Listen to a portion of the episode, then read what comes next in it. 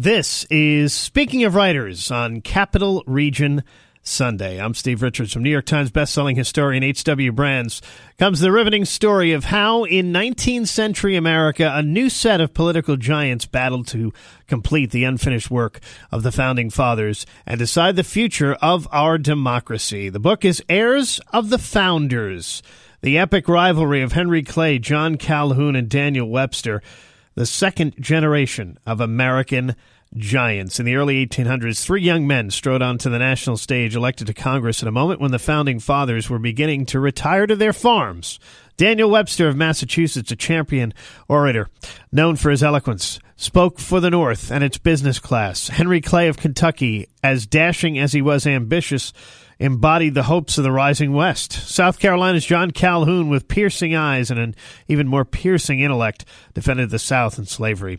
Together, these heirs of Washington, Jefferson, and Adams took the country to war, battled one another for the presidency, and set themselves the task of finishing the work the founders had left undone. Their rise was marked by dramatic duels, fierce debates, scandal, and political betrayal.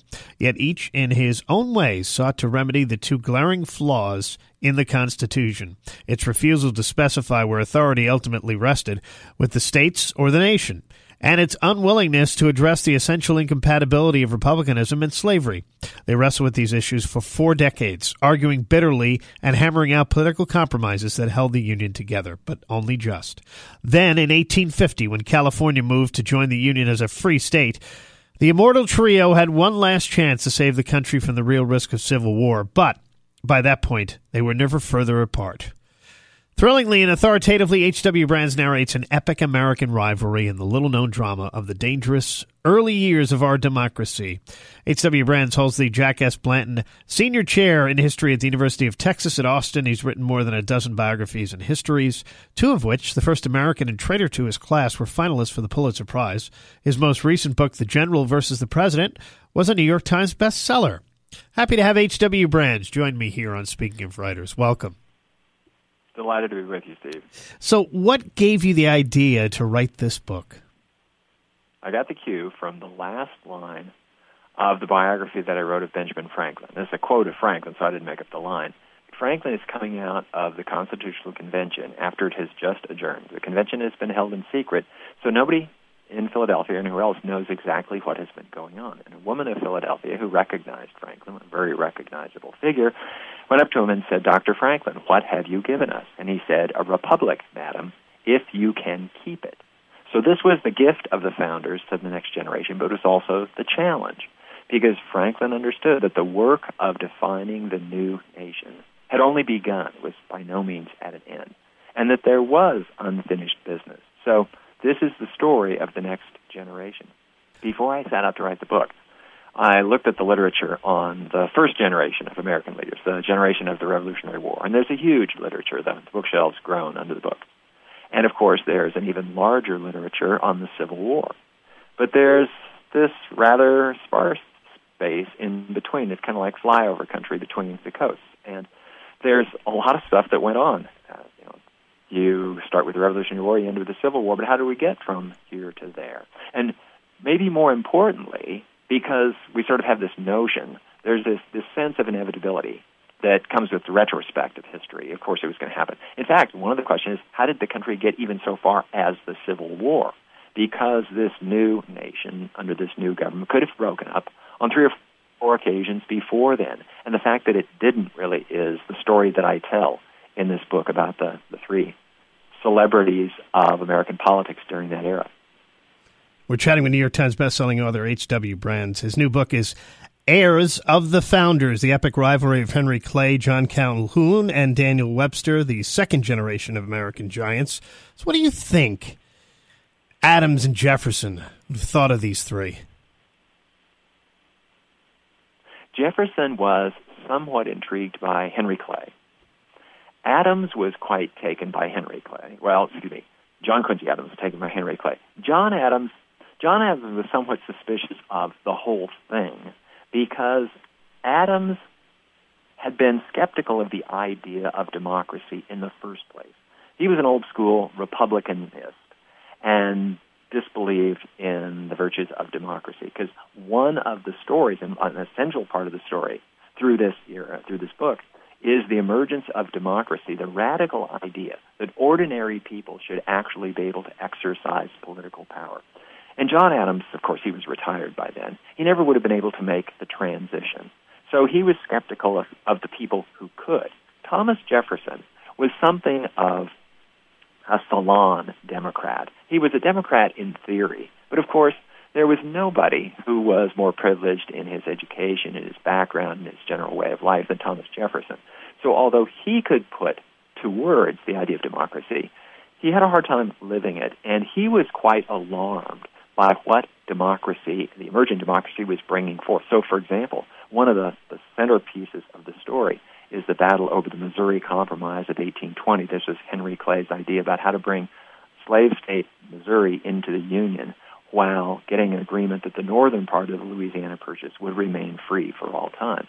But Frank, uh, excuse me, but Jefferson was alarmed by this. He said it, it came to him like a fire bell in the night that there should be this dividing line that was written into American law between North and South, between slave and free, because once you draw that line, then all of a sudden the rifts in the country become geographic, and those can become secessionist in time. We're chatting with H.W. Brands here, and speaking of writers, his book is Heirs of the Founders, the epic rivalry of Henry Clay, John Calhoun, and Daniel Webster, the second generation of American giants. As you did your research for this book, um, what surprised you the most about Clay, Calhoun, and Webster? Very interesting. I knew something about each one. I've been teaching American history for 30 years, so I know the stories, I know their reputations. One of the things that struck me about Henry Clay was how sincerely he wrestled with the moral issues of the day. I knew Clay as this guy who had run for president again and again and failed, and I assumed that he was driven by the ordinary kinds of ambitions that drive a lot of politicians.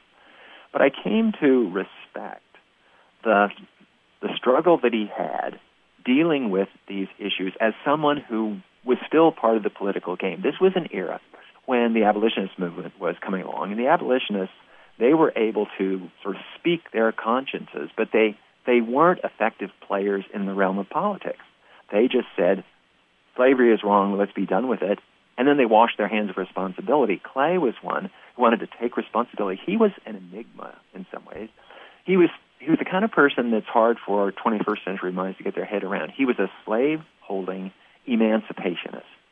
He thought that slavery was an evil institution. It corrupted slave owners, it oppressed slaves themselves, it undercut the fundamental principles of the American Republic. But he still owned his slaves. And so one of the questions is, why did he do? Why didn't he just free his slaves? And the answer is because he understood that for him to free his 50 slaves might benefit those 50 slaves. There would be complications there too, but nonetheless, he would be less effective in making the case against slavery, which he made his whole career, if he were not a slave owner. He had to be able to speak as a slave owner to other slave owners to say, this is a bad deal, we need to get out from under it.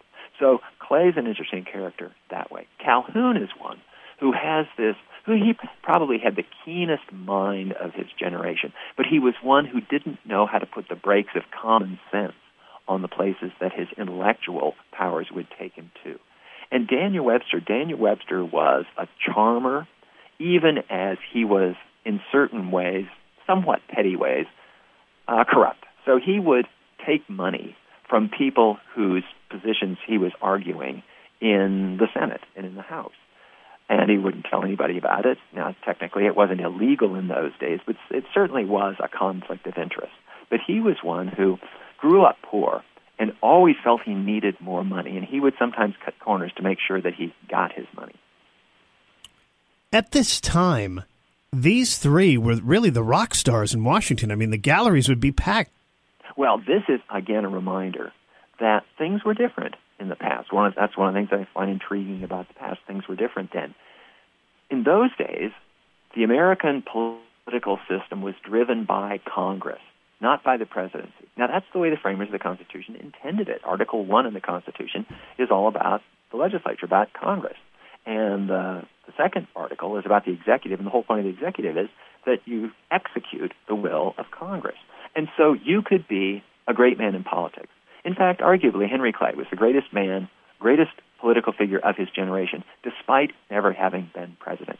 If you transferred that record of accomplishment to the 20th century, it wouldn't make sense because in the 20th century, our system is driven by the president and the presidency. And people who fail multiple times for the presidency are simply known as losers. But not Henry Clay. He could run for president and not win, and his reputation didn't suffer at all. Not in his own day, certainly. H.W. Brands, the book is Heirs of the Founders, the epic rivalry of Henry Clay, John Calhoun, and Daniel Webster, the second generation of American giants. Thank you so much for joining me. My pleasure. Thank you. And this is Speaking of Writers, and that's Capital Region Sunday, a production of Townsquare Media Albany for this week. We're back again next week with another edition. I'm Steve Richards.